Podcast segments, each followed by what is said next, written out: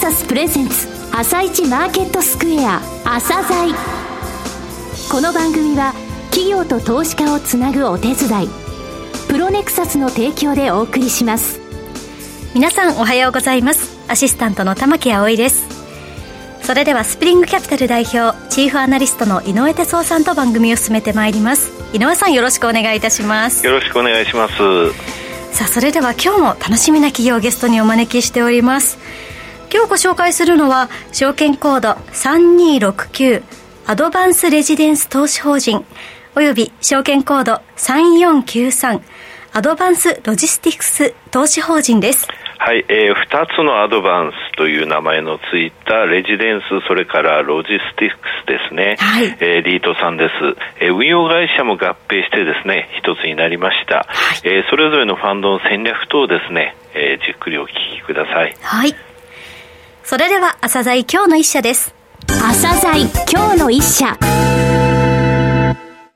本日は証券コード3269アドバンスレジデンス投資法人さんと、えー、証券コード3493アドバンスロジスティクス投資法人さんをご紹介いたします。お話しいただきますのは、伊藤忠リートマネジメント株式会社代表取締役社長、庄司淳一さんです。本日はよろしくお願いします。よろしくお願い申し上げます。えー、今年2022年の6月1日に、AD インベストメントマネジメント株式会社と、えー、旧伊藤忠リートマネジメント株式会社が合併して、えー、御社伊藤忠リートマネジメント株式会社が誕生しました。えー、まずはですね、この運用会社合併の目的、えー、こちらについてお話しください。はい。アドバンスレジデンス投資法人は2005年上場。はい。アドバンスロジスティクス投資法人は2018年上場ということで、はい、物流リートから見ると住宅リートはもうお兄さんということで、運用のトラックも非常に長い。そうですよね。あの、もともと物流リートを立ち上げるときにですね、あの、一緒の運用会社でやろうかということも検討はしたんですが、やっぱりアセットタイプが違うということもあり、別々の運用会社で、進めていこうと。ただおかげさまで物流リートの方もですね、上場後4年弱ということで、一定の運用トラック順調に積むことができましたんで、経営資源の集中、分散してたものの集中ということで、今般6月1日に合併させていただいたとい。うことでございます。これに合わせましてですね、うん、えー、リートのブランドもですね、はいはい。従前物流リートは糸中アドバンスロジスティクスということで命名しておりましたけれども、住宅リートと合わせてアドバンス、はい、先進性、これを最大限前面に押し出そうということで、名称の統一をさせていただいております。ブランドとしてこれ統一して、はい、アドバンスと見たら、伊藤忠さんが、はい、浮かべばいいわけです、ね、おっしゃる通りでございます。あの、ご案内の通り、伊藤忠商事、はい、非資源商社グループと、住宅、物流、皆様の日々の生活、企業活動の日々のいろんなサポート。まあ、不動産はインフラですから、うん、その中でも住宅、物流というのは、伊藤忠商事グループにとっては非常に親和性の高いアセットタイプというふうに認識しております。はいさて、えー、アドバンスレジデンス投資法人、それからアドバンスロジスティクス投資法人、こちら2つですね、それぞれ、えー、資産規模も含めて、ファンドのご紹介をお願いします。はい。あの、アドバンスレジデンスはですね、これ J リートの賃貸マンションの特化型リートの中で最大規模の運用資産規模になっております。はい、4700億円超えて。2005年からですもんね。そうなんです。あの、北はですね、札幌、南は今回熊本の物件も買いまましたんで、福岡、熊本まで277物件。かつですね、都心23区中心にワンルームの比率が、やっぱ多いということもあります。ただ、あの、コロナ禍の中でですね、やはり都心から他県並びに郊外に人が移動したということもあり、ここ1、2年は少しですね、コロナの影響もあり、稼働が落ちてたんですけど、おかげさまで今も回復傾向ということで、運用非常に順調です。これ、物件数でいうと、大体どれぐらいなんですか ?277 物件です。277個数でいきますと、2万2000個を超えてます。2万2000個。はい。あの、ワンルーム中心というお話ありましたが、エリアとしてやっぱり東京東京23区は70%と、はい、で、首都圏で7、8%。はい、8割方はもう首都圏ですね。はい。その他に政令指定都市とか。おっしゃる通りです。20%ぐらいですね。各主要都市に。で、あとアドバンスレジデンスの一番大きな特徴というのがですね、はい、2010年に実は住宅リート同士が合併しておりまして、はいそねはい、その時にですね、負の連という会計上の利益、はい、あの、正の連っていうのがよく M&A なんかやるとですね、あの、純資産以上に買うと、費用がプラスになって、毎期焼却してコストになってくるんですけど、ねはい、会計上の益が出るような合併をさせていただきましたんで、うん、足元今295億円残ってるんですね。ただ会計上の利益と申し上げたのはですね、はい、キャッシュの裏付けはないんです。うんあの、毎期ですね、30億円ぐらいの減価償却。はい、要は損益計算上、費用にはなりますけど、キャッシュアウトがない費用ということで、うん、その費用をですね、修税費とか不納例の取り崩し、うん、で、あの、分配金にプラスしていると。いうことで、あの他のリートさんは利益超過分配とか、特に物流とかを中心にやられてます、それとは全く違うんです、利益の分配ということで、毎期3億3、4千万ぐらいは定常的に取り崩していくと、でコストが多分アップしてもですね、そういった体制が、本リートの場合はあると。さてもう一つアドバンスロジスティクス投資法人さん、はい、こちら2018年上場ですがこちらについても教えてください、はい、あのこちらおかげさまでですねこの10月に上場後3回目の公募増資をさせていただきまして、はい、あの都心部湾岸エリアの市川塩浜とこういう物件を218億円で取得させていただいております。あの、資産規模でいきますと、この市川市浜の3割は来年の4月に取得予定でございますので、はい、足元でいくと1270億円弱、はい、来年の4月には1330億円ぐらいになってまいります。他の物理リートさんに比べてもですね、まだ資産規模小さございますので、外部成長を積極的にやって、分配金を増やしていく。こんなステージかなというふうに思います。物件はですね、はい橋本首都圏のエリア13物件と、はい、首都圏エリア物件のみというふうになっておりまして、テナント企業様がやはり大手の物流企業様、うん当然、えー、EC 関係、ネット通販とかですね、こういう部分で非常に勢いのあるようなあ企業様、これもあのスポンサーである商社ならでは、伊藤忠商事グループのネットワークを使ってリーシングしているということでございますので、これも一つ大きな特徴かなというふうに思っております。これ、稼働率はどうですか？あの倉庫床は100%稼働です。一部ですね、えー、千葉の野田という物件で事務所スペースが90坪強あるんですけど、はい、そこはあの空いておるんですけど、ただこちらもですね、既存のテナントさんにお借りいただける準備を進めておりますんで、しかるべきタイミングで100%になります。はい。うん。去年、今年ぐらいから物流どうなるんだなんて懸念が数年前にありましたけども、はい、供給は間違いなく増えてきてますね。はいこの6月末現在でもあの、いわゆるマクロデータ公表されてますけど、今後1年間、首都圏で大規模、まあ、坪 1, 1万坪ぐらい超える大規模の複数テナント券、90万坪ぐらい供給があると、うん、ただそのうちでも27万坪ぐらいはもうテナント企業さん内定しておりますので、はい、過去のトラックから10年のトラックで言ってもですね、年内定率が大体20万坪ぐらい。ですから決してですね、内定率は落ちてはいないんですが、はい、それ以上にですね、郊外、えー、まあ地方、中部圏、関西圏もそうですけど、やっぱり物件供給が増えておりますので、はい、かつですね、土地代は高い、建築費が上がってる。そういった中での物件でございますので、連投経済条件も少しマーケットプライスから高めで出てきてる。これが空室率が多分上がってる現況かなと。ただ、ニーズは底堅いものがありますんで、いずれにしてもですね、連投は調整された上で、空室率は安定してくる。こういうふうに見立ててます。今現在これ完全取得しますと1330億。これどれぐらいまでできればですね、うん、あの、資産規模いつからいつまでにいくらっていう明確なものないんですが、やっぱり上場の時にも申し上げておりますが、2000億円っていうのがやっぱり通貨の目標としては、なるべく早めにと。はいあの、パイプラインも今、スポンサー開発物件で600億弱ありますんで、うんはい、それ以外にも第三者物件のソーシング、運用会社独自にも進めてますんで、うん、あの、ここ2、3年のうちには、その通貨目標は達成できるかなというふうには思ってます。なるほど。えー、今現在ですね、あの、投資家の注目度として ESG とかですね、はい、サステナビリティ、これ、日本だけでなく外国人の投資家も非常によく見てるわけですが、すね、こちらについての取り組み、はい、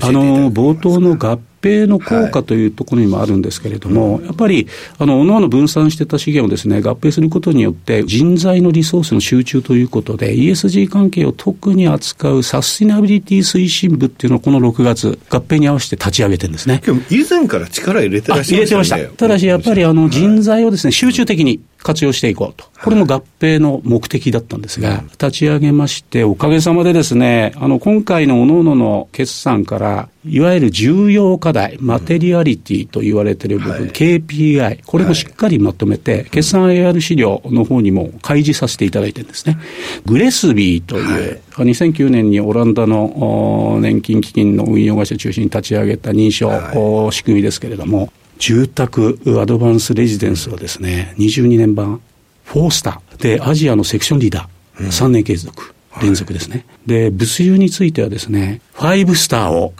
取ることができました、はい、かつ全世界的なですね、はい、グローバルセクションリーダーもですね、うん、初めてでございますけれども取ることができたということで、ただ一過性では何の意味もございませんので、でね、継続していくことが力なりと。特に住宅はもう何年も継続してセクションリーダー取ってますんで、ただ、住宅はですね、電力とか水の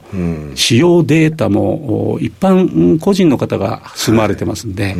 いわゆるデータのカバー率とかですね、他のビジネスタイプのアセットタイプやっぱりちょっと収集カバー率が低い傾向がある。その中で、フォースターっていうのはですね、かりやるべきこと、当然費用対効果も考えながら、うんいたずらに費用をかけてやってるわけではございませんので、そこをマネージメントしながら今回こういう結果になったっていうのは、これも一つ大きな合併効果の現実かなと。いうふうに思いますね。投資法人とすれば、共用部分の水光熱費負担になるんですが、はい、あの、カーボンニュートラルということで、パリ協定、えー、しっかり意識しながら、あの、非化石証書の購入もしながらですね、うん、実質的な排出量ゼロ。こんなことも実現しているこれも大きな評価ポイントだったと思いますね。あの物流の方でも今回、えー、7割買われた市川塩浜の物件とか、はい、こちらについてもサステナビリティの取り組みといいますか、あの、はい、今回取得した市川塩浜22年度の評価には入っておりません。来年度になりますけど、はい、ただですね、こちらの物件も、うん、屋上に太陽光パネルを設置してですね、自家発電分を自己ユースしていると。で、かつ、住宅と同様に非化石証書もですね、スポンサーの方で、うん、えー、購入して、実質的には非化石エネルギー由来の施設になっている、はい、なるほど、CO2 フリーおっしゃる通りでございます。へえ、物流で。大きいあれ。CO2 フリーになる、ね、ただ、物流もですね、B2B でございますので、うんはい、テナントの企業様もやっぱりこの辺の意識が非常に高い。うんテナント企業様に入居いただいている効果かなっていうのもありますね。なるほどね。はいえー、さて最後になりましたが、リスナーに向けて一言お願いします。はい。あの、住宅並びに物流、この3か年のコロナ禍の中でもですね、非常に変動が少なかったアセットというのは投資家の皆様をご理解賜っていると思います。ただ今後ですね、金利の上昇等々、インフレの傾向も強まってくる中でですね、はい、運用に際しては、あいろんなマーケットのボラ、これを注視しながらですね、皆様のご期待にしっかり応えていけるように、当然運用会社も合併して、えー、ヒューマンリソースも集約できる環境になりましたので、あの、しっかりやっていきたいというふうに思っておりますので、J リート、アドバンスレジデンス投資法人、並びにアドバンスロジスティクス投資法人の今後に、ぜひともご期待いただければと強く思っております。庄司さん、本日はどうもありがとうございました。ありがとうございました。今日の一社、アドバンスレジデンス投資法人、およびアドバンスロジスティクス投資法人をご紹介しました。さらに井上さんにお話しいただきます。何を聞いてもね、はい、もう明快な答えがすぐに返ってくるんです、えー、だからもう変化球投げてもどんな球も打たれちゃうって感じなんですけどもね、はい、あの2つのアドバンスですね、レジデンスの方はもう4720億円、はい、2000億円の倍で倍以上ですからね、日銀改良、えー、対象のね、負ののれんがあるので、毎年これ分配金の方に3億3000万から3億4000万ぐらい毎期、えー、乗せていくというお話もありました。はい、えー、それからロジスティクスの方につきましても、これからも積極的に物件入れていくということですね。何よりもグレスビーに代表されるサステナビリティの推進、グレスビーでアジアリーダー、全世界セクションリーダー取ってるのがすごいんですよね。えー、だからそういった意味でもね、リートのそうなっていますか、象徴的な日本のリートってここまで、えー、進めてるぞ、サステナビリティっていうところをね、見せてくれてるんですよね。はいえー、ロングインタビューもありますので、じっくりお聞きください。面白いですよ。そちらのロングインタビューのの方は、朝鮮のホームページにある、ポッドキャストを聞くからお聞きいただけます。ぜひチェックしてみてください。それでは、一旦お知らせです。企業ディスクロージャー IR 実務支援の専門会社プロネクサス上場企業のおよそ6割2200社をクライアントに持つこれはアジア証券印刷の時代から信頼と実績を積み重ねてきたからこそさらにプロネクサスが目指すのは企業と投資家をつなぎ日本の株式市場を活性化させることです。プロネクサス私たちは個人投資家の皆さんを応援します。企業ディスクロージャー IR 実務支援の専門会社プロネクサス。実は企業情報経済統計データベースも取り扱っているのをご存知でしょうか？膨大なデータの中からハッとする事実を抽出。それをクイズでお届けする新サービスが登場しました。サービス名は問いと答えの頭文字を取って問いこた問いこたで検索。井上哲夫今日のストラテジー。それでは井上さん、後半の解説もよろしくお願いします。はい、えー、リターンリバーサルでね、えー、それまで、えー、元気のなかったナスダックが元気ですよというお話もしましたけれども、はい、この3日間、ナスダックと SP500 は続、えー、落、えー、ダウについてはその3日のうち下げたのが、はい、えー、昨日だけということで、はい、えー、ダウの強い状況にまた戻ってるんですけどもね、はい、えー、3つほどね、えー、下期って言いますか、えー、材料あるよと、アメリカの金利、それからロシア、ウクライナ情勢、つまり地政学リスクが全然低下してないってことね、うん、3つ目が欧州の金利、これはもう冬を迎えるのに、えー、天然ガスの価格が高いと電気代が高くなるっていうのは欧州のね、うん、え状況なんで、はい、で、そこら辺がテーマですよというふうにお話しましたけれども、はい、米国金利がね、やっぱり少し下がってきてるんですよね。えー、えー、昨日、おとといですね、3.62%、10月上旬以来の水準まで10年国債利回りが低下しているとい。うことがあって、はい、えこれから先のところどうなっていくんだろうというふうにね、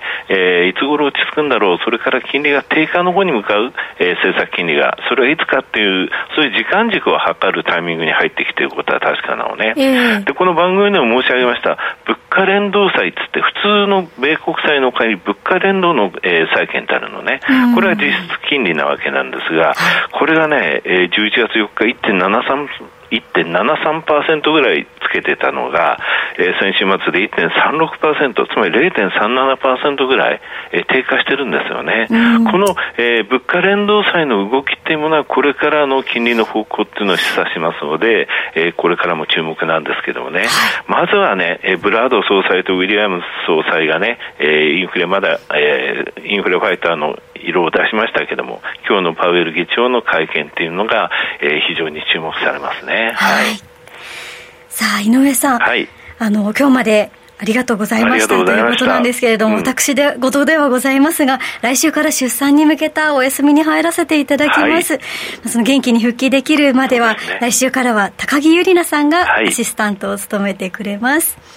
はい、井上さん、リスナーの皆さん、本日までありがとうございました。高木さんもどうぞよろしくお願いいたします。それでは、また来週、朝鮮をお楽しみに。朝鮮この番組は企業と投資家をつなぐお手伝いプロネクサスの提供でお送りしました。